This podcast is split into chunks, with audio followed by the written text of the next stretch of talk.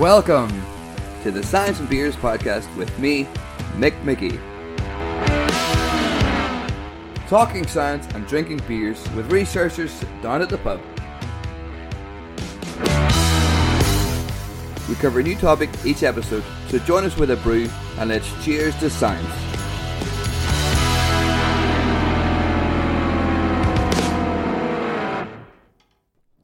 I have two guests this week. Uh, we have Professor Ian Woodward, who is a cultural sociologist, as well as Sina Bang, a PhD researcher and market anthropologist. And they are both based at the Faculty of Business and Social Science at the University of Southern Denmark. So we're going to get into talk about uh, their research project. Uh, if you want to know more about the research project, it is funded by European Union's Horizon 2020 program about public spaces, culture, and integration in Europe.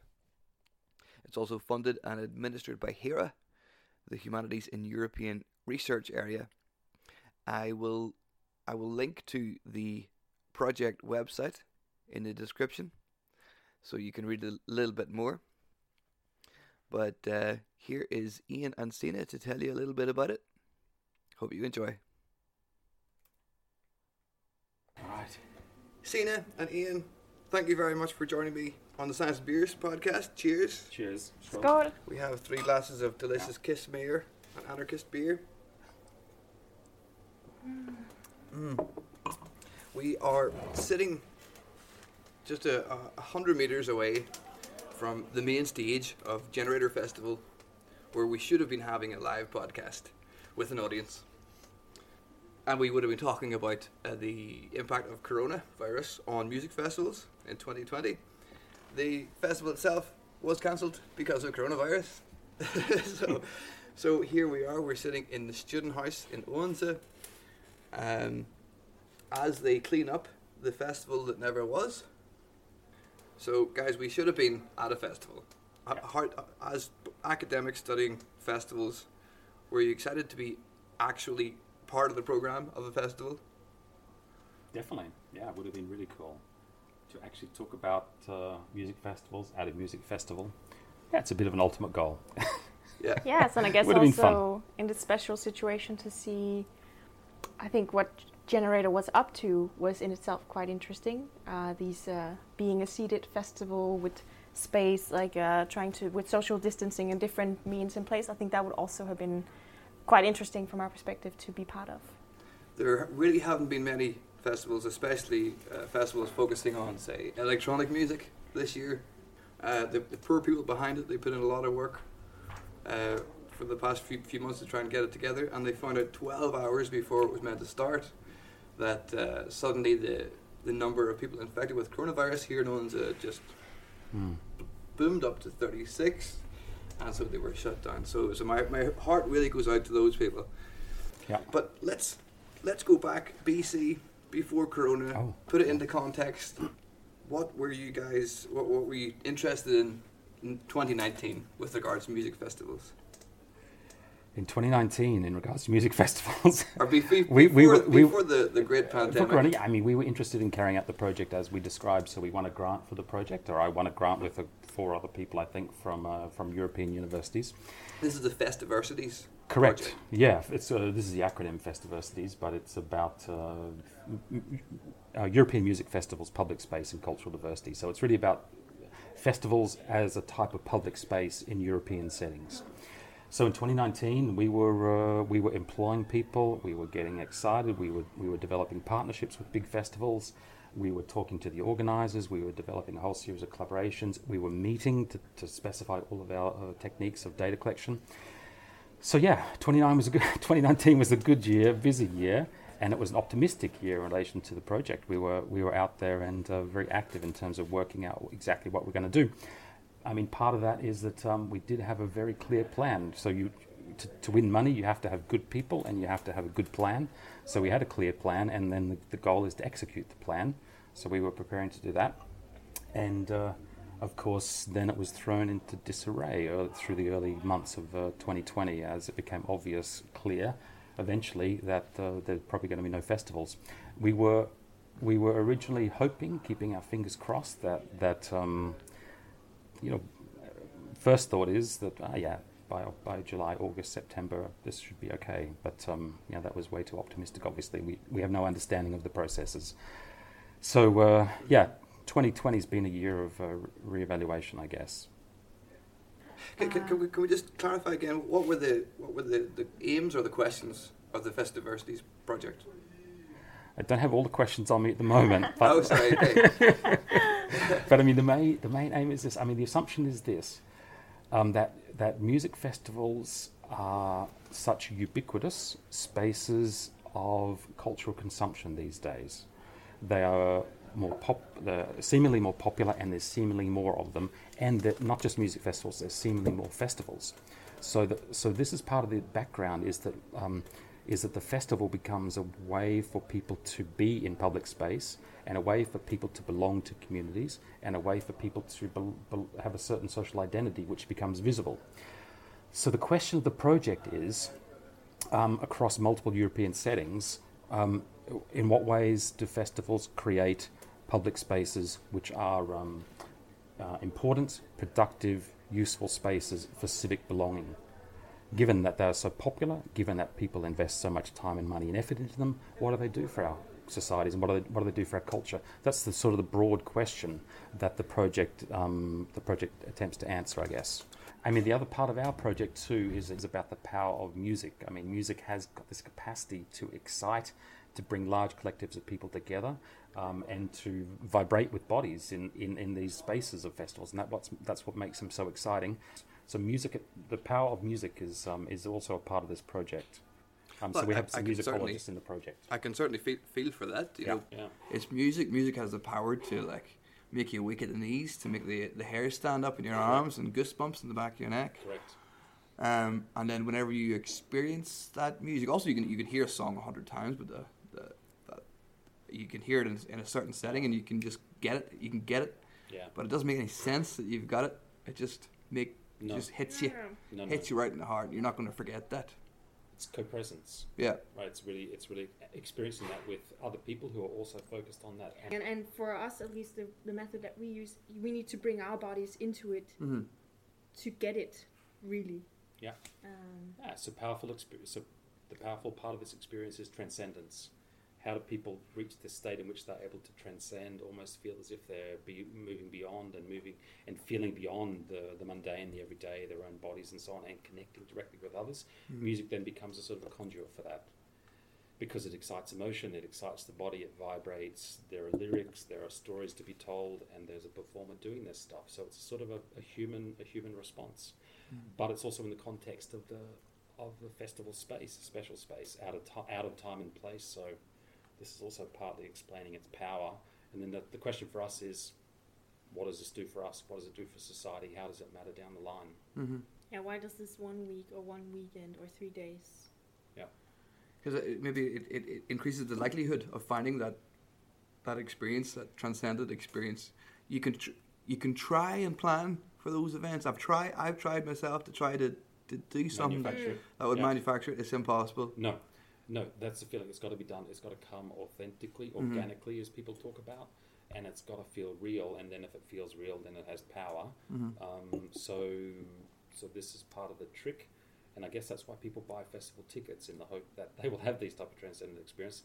Part of the promise is you're away from ha- you're away from home. You're in a special space. You're in a meaningful space. So maybe the chances are increased for that type of transcendent experience if I go to a Bruce Springsteen concert, I'm gonna I'm gonna be in tears. I will be, you know, moved beyond. Uh, yeah, so that's that's, like, that's, that's your capacity. that, that speaks to your uh-huh. uh, desire to be in touch with the sacred. Bruce. Correct. Correct. So I guess it's always a partly it's finding the sacred. Partly it's finding the sacred. Some, sometimes people plan to find it, like the Springsteen, or sometimes people just find it accidentally. Um, mm. So, mm. so I guess that's that's part of the interesting question: is what are the what are the arrangements that need to happen for people to find this type of uh, sacrality um, emerge out of seemingly nothing, uh, or do, do, people have to planet and, and put a lot of effort into finding and so on. So- and maybe Bruce Springsteen will always be sacred for you, no matter in what Yeah. context you're experiencing him. Mm-hmm. But for others, it might take like the stars and moons and whatever to be in the right. Yeah, Yeah. And festivals plan for that, obviously, Yeah, trying Yes. to create. that's what they want. They, That's a good way of putting it. That the stars and the moon has to have to align to. to Yeah, they, they want this. Yeah. They, they want you know people return if they find these sort of magical experiences. A good Partly- example is that the many festivals will have what they call an atmosphere team. Mhm. Yeah. Like I have a Hugely team on the yeah. festival just to create atmosphere, Yeah. and they Yeah. try that out in different ways and perfect and do stuff. I mean, that's I think that's a really good example of uh, that they're they're intentionally trying to create this alignment, quote Yes. unquote, Yeah. of the stars and moons and whatever. Exactly. Exactly. I mean, the other thing we can't forget is that people there are teams behind all of this, Yeah. designing these experiences.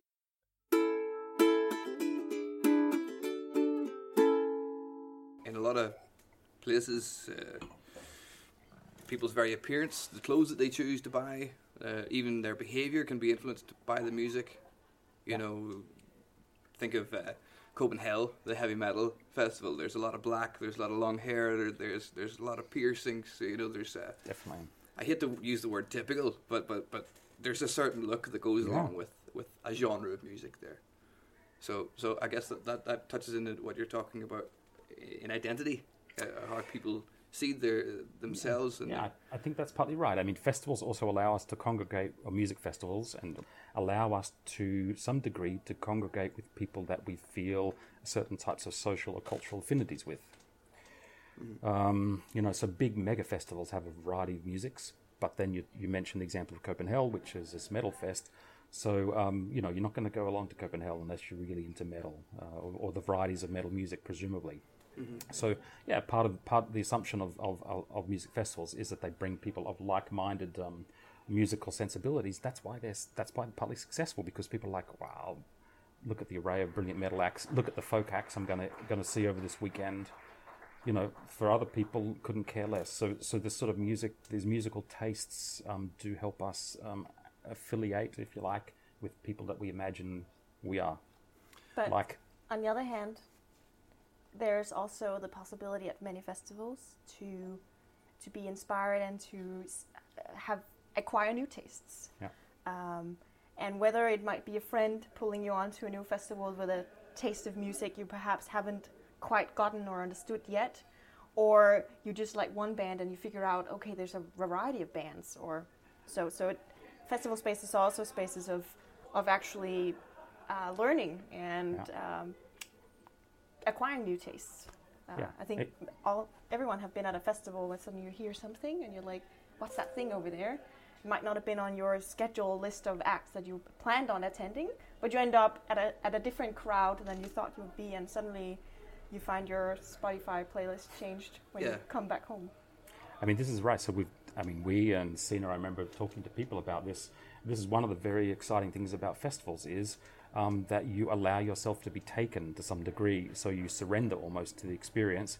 This is a positive way for some people to experience the festival. They might have an agenda, but they might get lost. They might get distracted. They might listen to something that's like, wow, I didn't plan on coming here, but this has blown my mind. Why has it blown your mind? Because it's partly about the surprise element. So mm, that's why people like festivals as well. If we pay pay 500 kroner to go and see a gig in Copenhagen, we know what we're going to get for the next two and a half hours. But with a festival, uh, there's also this opportunity for experimentation. So this is also maybe why some people uh, enjoy it. But as Sina said, it's also one of the things that gives opens possibility of the festival as a type of experimenting space. Yep. there seems to be different rules as well from society into a festival. I'm remembering maybe back to my younger days, uh, going to uh, say Ross Roskilde Festival and uh, the amount of people that are you know I don't know lying face down in the dirt wearing a, a tiara in the morning uh, or people people just dressed the way they would never be able to to dress in walking down the streets and it's Mm. just normal it's Mm. just absurd, crazy behaviour is normal at a, Yeah. at a festival like Roskilde, and to a lesser extent, Tinderbox. So there's this, uh, there's this. I was talking before this podcast of like the, the, the hedonistic uh, opportunities at a, at a festival seems to be attracting a, a certain. Yeah, I certain mean that's one of the beau- the beauties of the space, I guess. Also creates some problems, but it's one of the beauties of the space is that. Uh, yeah, maybe people feel less judged. Maybe people feel able to act in ways which is completely hedonistic or, or indulgent with uh, with themselves or with others and so on. So maybe, yeah, this is this is certainly one of the attractions that you can completely you know let loose for a week or five days or whatever, um, and not be judged around it, so, so to speak. So no, certainly, yeah, this is this is important. Yeah, meeting meeting like-minded, open people. Mhm. Whether yeah, that be a, a certain way of dressing or a certain mood or whatever you feel that you have in common of openness in this space. I, I talked to a lot of young Danes, and, and the the trip to Roskilde, it, they almost describe it like it's a pilgrimage. You know, it, it's something that everybody does whenever they're 18 to, to 20, and uh, you know, it's something that's looked forward to. It costs a lot of money, and it, it's uh, like out of seven or nine days or something like It's that. It's quite an endurance It's too. really, really something It's, else. um, so. At least as an anthropologist, you read about these uh, rites of passage in the books about some hut somewhere uh, where you really have to endure some tests to figure out if you're up for it. And as you describe Roskilde, right? It's it's really it's a week of heavy drinking and also of, of actually being in a confined space. I mean, you compared it to Tinderbox Festival, and Tinderbox Festival is quite different in the sense that you go home every night uh, into your own bed. You have a proper shower, most likely. Of course, there's a camping option, but it's not it's not the same space as Roskilde, where you stay and you endure this for a week and you live among these other people who are also enduring it for a week. Mhm. So it is definitely some sort of uh, ritual to it, and of course, festivals differ in the way that people uh, do it. Yeah, I mean, and also what you what you observe at the beginning is that j- the journey is, is just as important as the as this the gig or, or the bands that you see. So the stuff around the music is, is just as important as as listening to the music. You know, as as you as Sina observed, um, you know, it's um, it, it, it, it becomes this rite of passage based around this holistic this holistic experience rather than simply just it's way beyond going to a gig. Yeah.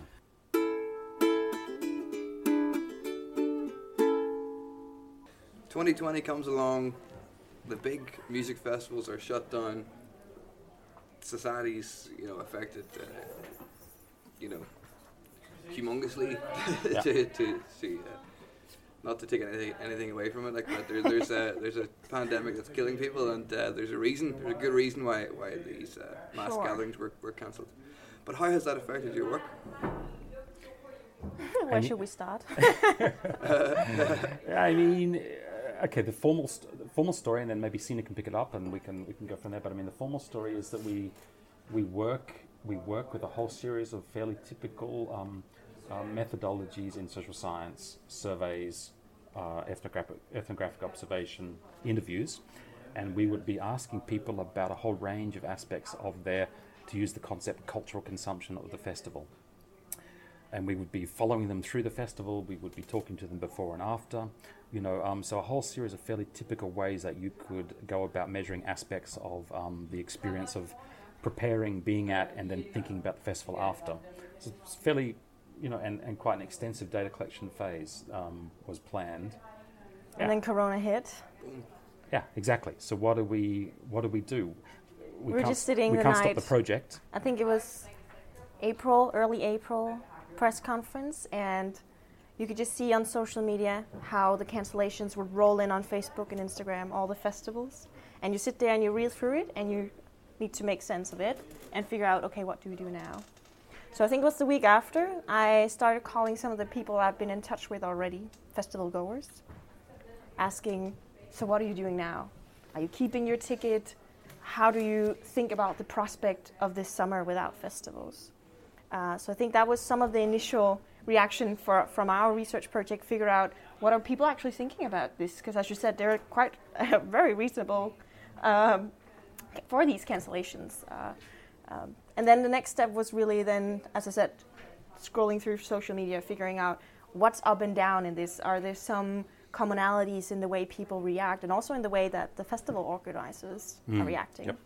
So I think that would be like the first phase of okay, Corona's here, it's for real. Uh, it's this is affecting our research and of course the festival's big deal. Yep.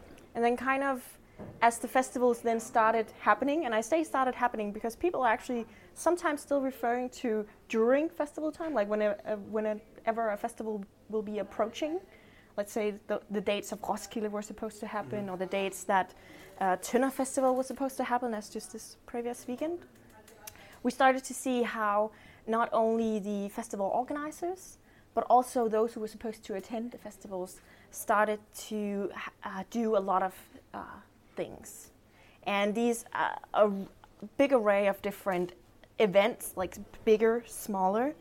Uh, I don't know if we should mention our partners, of course. Uh, we are working together with Distortion Festival Mhm. and Heartland Festival and Tønder Festival. So those are the one we are keeping closest eye on. Um, so examples of what happened during those days were, for instance, for Heartland, they made a pick up a flower bouquet at uh, Castle. Yeah. so people could come and pick up this uh, flower bouquet that were they were supposed to decorate, of course, the festival with all these flowers that they Yeah. uh, It's quite, it's quite, a, quite a nice story. So they sow the fields at the end or during the festival the previous year with these beautiful wildflowers, and then they expect them to be blooming during the festival the following year.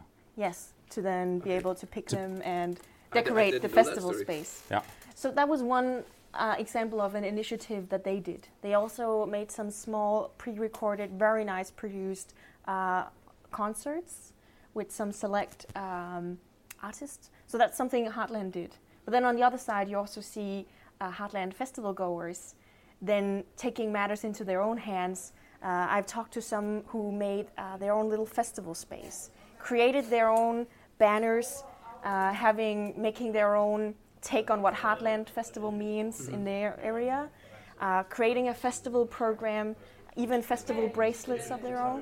So these small initiatives we've seen for not only the festivals we're uh, currently engaged with, Yeah. but actually throughout the festival season, you could see every time a festival was held or was supposed to be held, when you came to uh, to the cancelled dates, Mhm. so to say, you could see these different initiatives, whether those be online, uh, in a smaller scale, on a physical space, or and then also, of course, the uh, festival goers. Hmm. Exactly. So it's like um, what. And then, of course, we started following those. well, you can tell more in a sec. But I mean, what's that? What's that about? I mean, we we think it's a we think it's really a, a desire to keep the festival alive or keep the festival's essence or spirit alive, but in these sort of uh, post-corona or during corona spaces. So it's a phase of sort of remaking or re-spatializing or rematerializing the festival.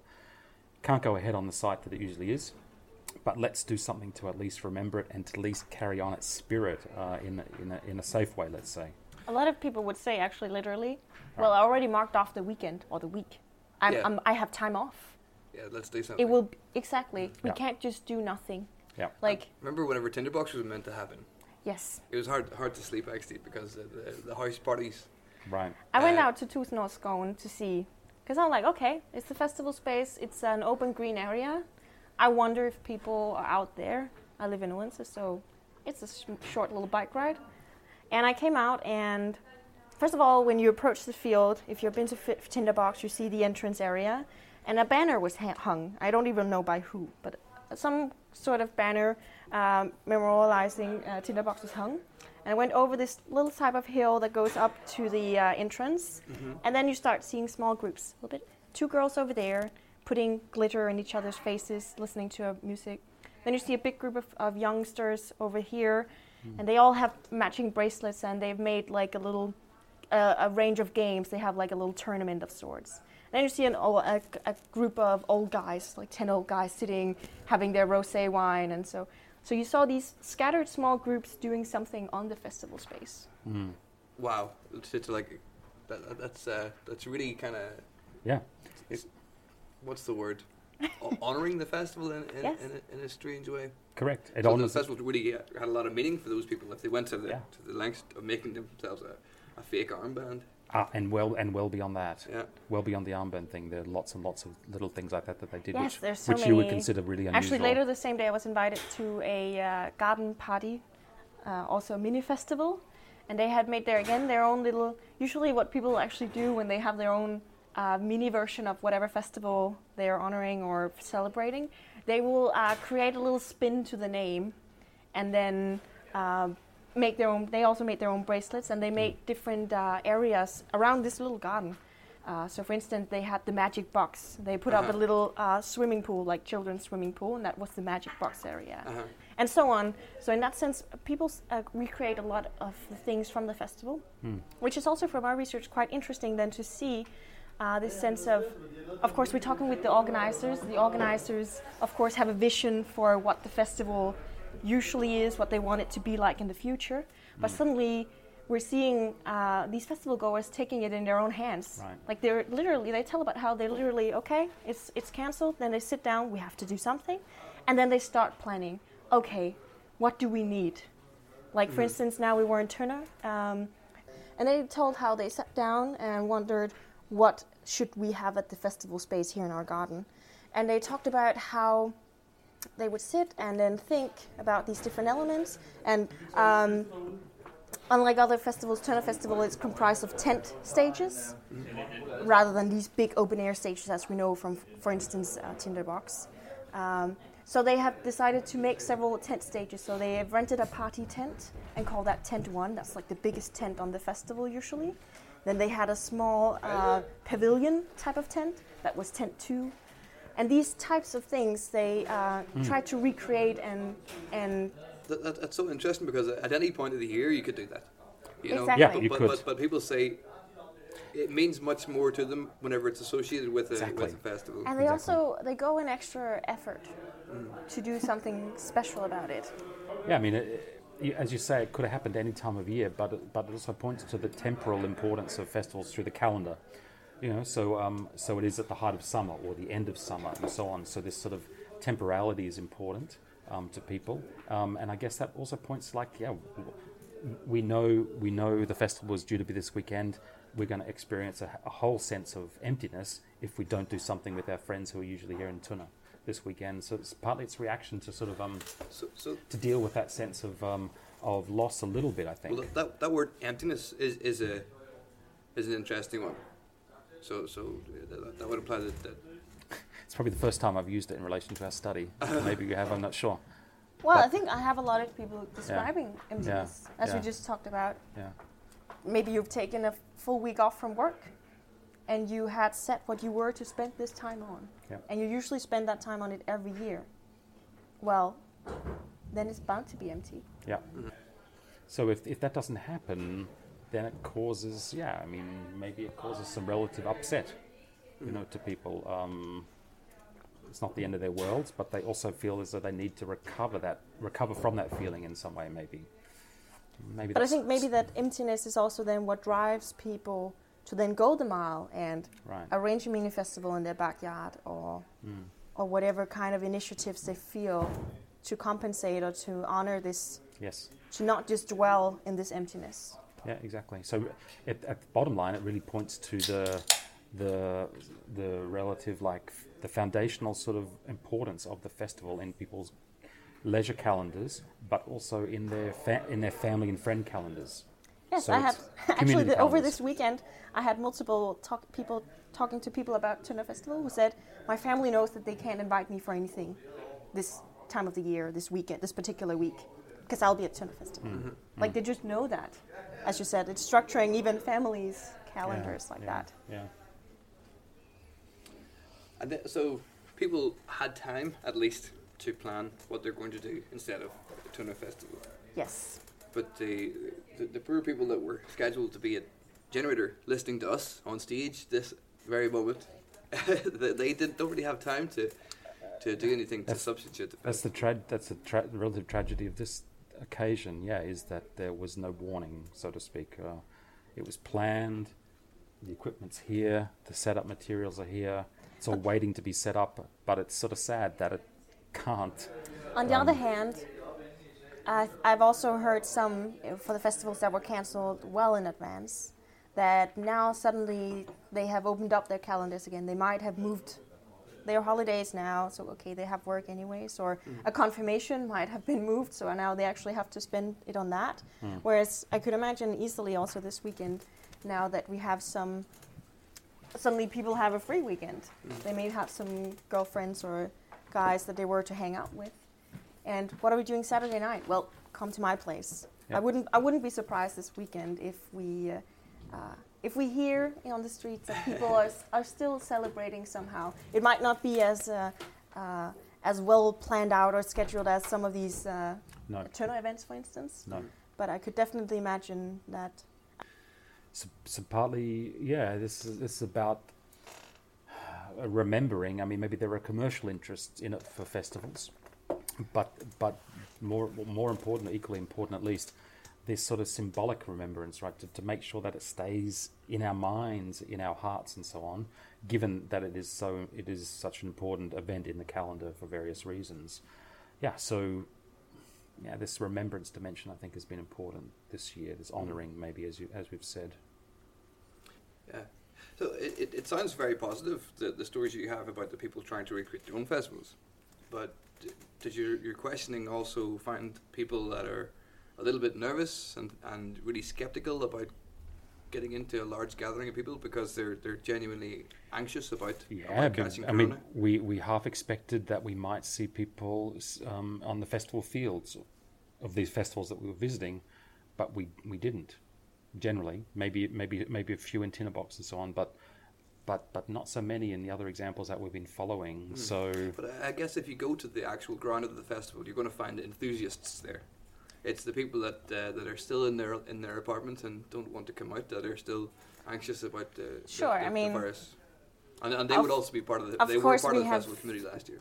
been somewhat seeking out those doing something interesting. Some Yep. people have, of course, also just refunded their ticket or transferred it to next year, Yeah. waiting until Yeah, next year, exactly. or intending a confirmation or whatever would then fall into their calendar. Yep. Um, so, of course, that too.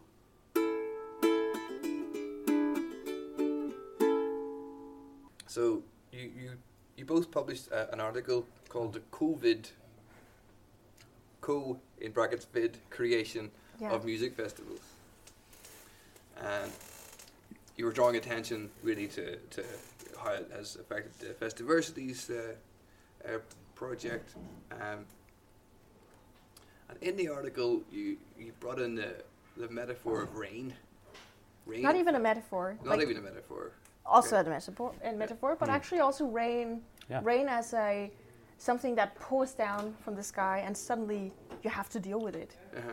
You have to deal with it like, will my tent survive? Will all Mhm. my stuff get wet? Will I have wet feet? Will my rain boots keep me out? And then, of course, the organizers, will I have a super muddy field? Like, Yeah. it's. Um, I'm sorry if you had a question prepared. No, no, no, no, uh, the question was, was to elaborate it's- on, it's- on, it's the, like a- on the article. Yeah. Yeah. it's a random. So it's a it's- random it's- it's agent. it's also- a it's I an mean, agent. it's a metaphor, but it's also as a as a thing Yeah. pouring Yeah. down from the sky that you have to deal with, and that fundamentally changes the way you experience and make the festival. Yep. Um, and also something that a lot of times the festivals have to adapt to as they go along. Okay, will we have a sunny week or will we have a rainy week? We don't know. mm. And the reason for drawing on this analogy of, of rain as a metaphor, but also as, a, as an object pouring down from the sky, is that COVID 19, in a sense, have been this to the festival. Suddenly you have this invisible thing around us in the festival space, and you need Mm. to take account for it. Mm. It's very new and exotic, you could say, compared to rain. Festivals have been, and festival goers have been prepared for rain for a Yeah. lot of years. They can enjoy it as well. Some, they can also enjoy it, yes, Yeah. but it, It's it's a character building. yeah. Exactly. Yeah, It's a part of the festival for better Part or for worse. Yep. And suddenly you have this new, and that's the pointing back to this sense of COVID creation, in that whenever you're establishing a festival, whether that be from the participant side, that you're establishing these experiences, or from the organizer's side, you are co-arranging with all these things around you. So that could be the woods of Skanderborg, it could be Tusindårsskoven of Tinderbox, it could be that flat field of Yeah. Or the streets of Copenhagen for distortion. But you might also have rain, or you might have sunshine, or in this case, you have COVID 19. Mm-hmm. and COVID 19 is a little bit different from rain, and that's Mm. kind of what I guess we're everybody is Yeah. coping with and learning how to live with and co-organize with this Correct. year. Correct. So then, then organisers, audiences, festivals need to take account of uh, COVID into the near, into the near future, um, as as an active agent Yeah. in the way in which they organise their events. If if the festival generator was to happen, the one we, we were meant to be a part of, they were taking a lot of precautions. It was uh, limited capacity at different venues. It was uh, hand spread everywhere, and and seated uh, one meter apart. Mm, You know, mm. so, so they were really really prepared. And if it wasn't for uh, the overnight rise in corona cases, the the festival would still happen. So there was Yes, and they have. I think they're really um, strong example of co-creating with COVID nineteen. Mhm. Because uh, we also just had a chance to have a brief, brief chat with the uh, organizer a second ago, Tina. Tina. Yeah. Again, talking about how they have constantly been in touch with uh, authorities to figure out a way to do this festival Corona Mhm. safely, right? Yeah. Yep. And that is really uh, Yep. a great instance of co-organizing. And that's Yep. of course the interesting question: for how long will we be co-organizing with Yep. Corona? Correct. Well, if you're listening in the year 2025 and we're, we're still uh, still no festivals, um, you, gonna- you have the answer. To You know the answer. I mean, what what will happen next year, Exactly. and how do festivals think about what they can do? Because I mean, talking to festivals, uh, the people who are organising them and making them, we we know that they have to start planning early.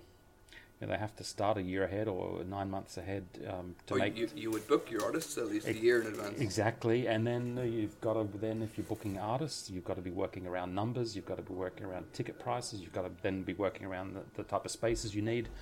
So for them, it becomes a difficult set of questions about how they how they play it for next year. I think, you know, is it going to be the same model, or can they bank on it being the same model that it was back in 19?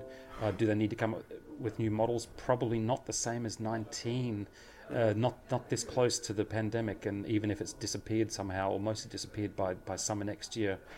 Um, it'll still be fresh in everyone's memory. correct. That's the thing. I think when we in in April had all these refunded tickets, right? Mm-hmm. Everyone was and our ourselves included, or at least myself, was thinking there will be a return of the festival as we know it next year, right? Right. We'll ride this off.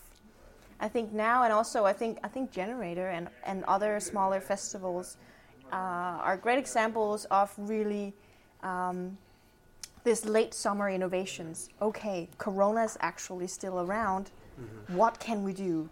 What can we do within these limits of what is safe? Okay, social distancing. So far, seated concerts seems to have been uh, key, or at least uh, uh, assigned seats. Yep. Uh, that you're maybe not going to the bar yourself, but somebody will bring your beer to you. All these small types of initiatives. Maybe also you will see masks being part of the so that's the that's the uh, reality as it is right now, and of course, neither me, Ian, or I can know what will be gone going on next year. But at least I think we could, you could, um, you could think of maybe this late summer innovations as perhaps uh, Yep. some of the tools, at least that festivals could be working around for the future. Correct. I mean, I don't see a problem with wearing wearing masks. You know, if you want to come to a festival, everybody wears a mask. Is that, yeah, as long as you can drink and breathe. Um, I mean, yeah, I mean that's right. So people people can accept, people can learn or, or adapt their behaviours or modify their behaviours to accept that. If the festival is important, if seeing this band is important, hanging with, yeah, then maybe maybe people learn to accept that at least in the short term, that things definitely can't be the same.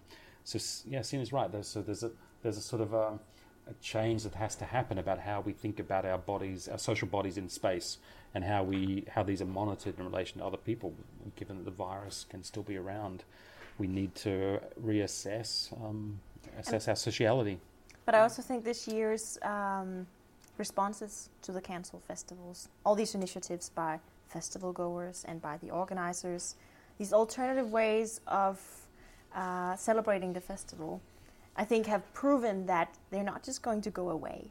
It's not, okay, let's say the pandemic is full on next year too. Hopefully not. but let's say it is. I, I really don't think there'll ever be a scenario where the festivals and their uh, festival goers will just give up, just plain out say, okay, we lost it. Uh, it seems to, to be such a willpower to do something.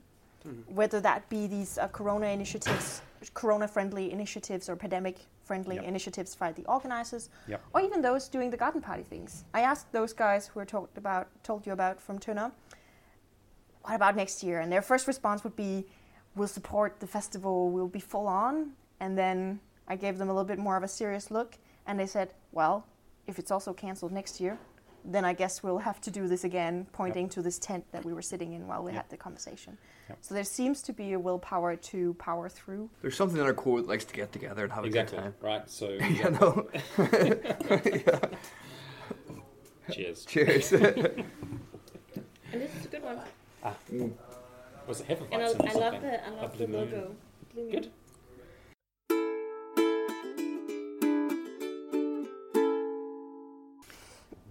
So whenever I was I was uh, a student trying to figure out my, my career path, uh, the careers counsellor was talking about you know biology or things that I was good at. He never he never actually said that you know if you wanted to work in, at music festivals uh, as an academic, you can pursue that.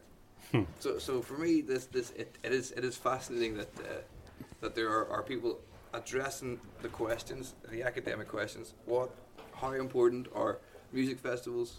For the community, for a sense of identity? What do we miss whenever we don't have any festivals? How did you guys get into this line of work? Yeah, I mean, I never started uh, thinking. Uh, I guess okay, my career is longer, so I can think about it. Uh, I can answer first, maybe. but I mean, uh, but but um, yeah, I never thought I would. Uh, never had this idea that festivals would be my perfect uh, point of this perfect sort of project that I would aspire to do 15 or 20 years, whatever, after my PhD. Um, you acquire skills, you acquire competencies, you acquire CV, and then that puts you in a position to, to look for opportunities. You know, my research has always been about cultural consumption.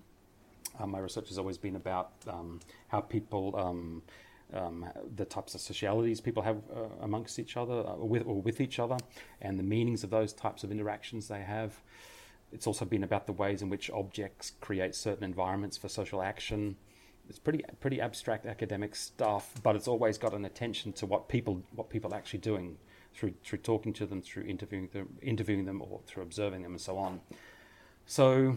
Um, uh, but you, I, your, your research also is uh, like music has been a, a, constant theme. Rec- recently, not not so much. I mean, uh, in the first maybe 10 or 15, 10, 12 years of my, my uh, career, I always had an interest in music, but I but I didn't want to study music because I was also trying to address um, more broad theoretical questions or more um, yeah more broad more more broad um, field theoretical questions. So I shied away from studying music, but then I had built built a certain type of um, credibility around studying materiality, a certain type of credibility around studying spaces of social interaction and social mixing through studies about cosmopolitanism and through studies around material culture.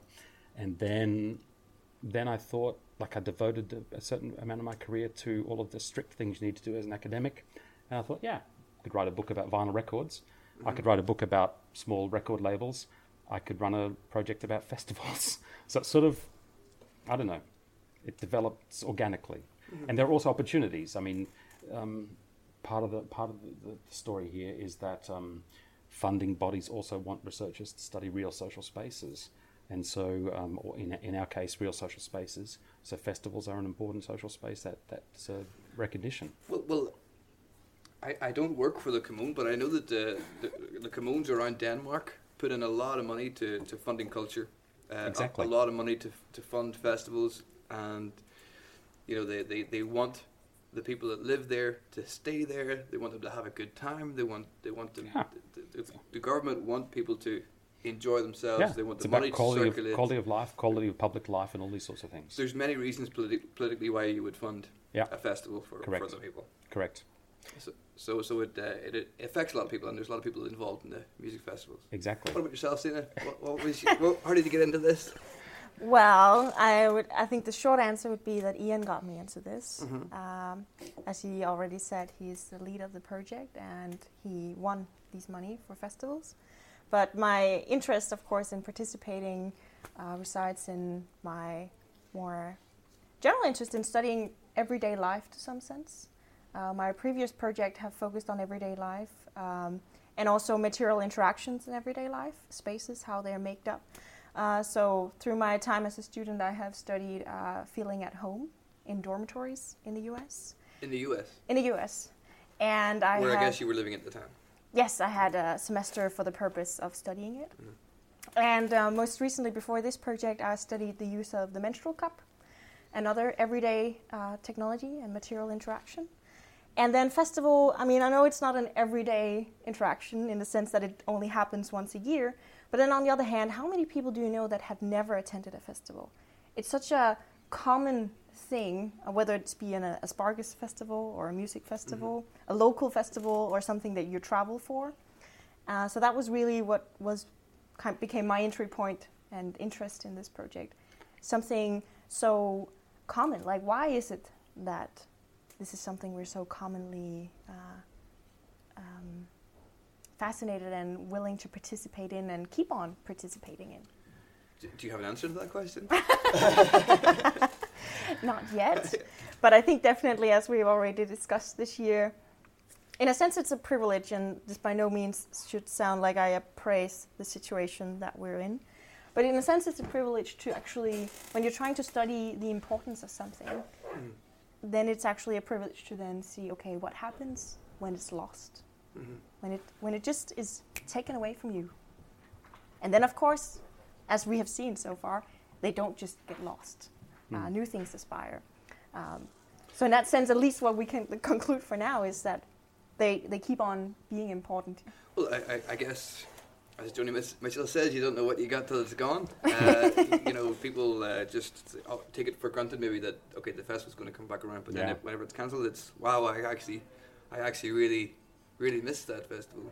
And that's also where we see a lot of people actually wanting to support the festival. Mhm. And we just, uh, when we picked up the second beer, we talked about these bracelets, and both Ian and I am, are wearing support bracelets um, Mm. that Tønder, Festi- Tønder Festival, for instance, have produced. You buy a support bracelet for 100 krona. It looks like a regular festival bracelet, Mm. um, but you're supporting the festival. And when you're walking down the streets of Tønder, you're also showing others that you're supporting the festival. Mm. And many festivals have taken this opportunity. And even more interesting, also the, the festival go have, have requested it. Can you make a merchandise? Can you make us more merchandise so we can buy it? Or I've seen people from Smukfest asking, "Do you have the 2020 tents? I want to buy a tent from you guys. The tents that they usually put up for their audiences." Yeah. So people have really been requesting, in what ways can we support you guys? Uh, and of course, the festivals. I think the most, some of them have been producing these different types of merchandise or opportunities for support, like the festival bracelet. Um, but then also, of course, a way of supporting the festivals have been to transfer your ticket for next year, not asking for a refund, uh, Mhm. keeping the capital for these festivals. But Mm. that's been a really s- strong move like that. Well, well, yeah. Some, some of the festivals, they if they re- refund everything, their their the festivals will not come back again next year. Yeah, so it makes me think that then, in a, in a way, what we're really studying is the sort of the, the responses of communities to this type of um, uh, COVID trauma, in a way, right? This sort of um, this this widespread um, this widespread feeling of loss, but could translate as a type of social trauma. And what we're really looking at then is how people adapt in resilient ways, how they keep their communities together, how they keep their families together through the festival as a way of as a way of being, I guess, as a way of being social. So really, this is this is in essence is, is how the the um, study has changed this year is that we're really looking at the, the way in which people keep stuff alive, how they keep their, their social lives and their community lives happening, and the festival becomes a sort of an important vehicle for that, an important way of um, of continuing it and, and making it happen. Yeah. I'm, Yeah. I'm curious to curious to read the results, the conclusions. And, Yeah, uh, I mean, you can always follow our They will website come. if you want, uh, Yeah. or Twitter. I think we're quite, we're probably more Yeah, active on Twitter even. The, the website is good, and it will continue with blogs and so on. There are blog entries that we that both advertise through Twitter. mhm. Yeah. Yeah. Ian and Sina, thank Yeah. you very much for joining me on the Science Yeah. and Beers podcast. Cheers. One last cheers. Skål. To, Skål. Cheers to that. Skål. Thanks. Pleasure. You're welcome. I hope you enjoyed that episode of the Science and Beers podcast. I hope you've been inspired to create your own at home festival until the festivals are back in action again. If you want to follow the progress of the Festiversities project, you can do that on Twitter at Festiversities. I'll put a link in the description of this podcast, along with a link to Sina and Ian's uh, Twitter handles. If you like this podcast, if you're enjoying the podcast, please consider uh, telling a friend about it. Please consider writing a, a positive review about it. You can also support our Kiss Mayor Beer Fund at patreon.com forward slash science and beers. Thank you very much.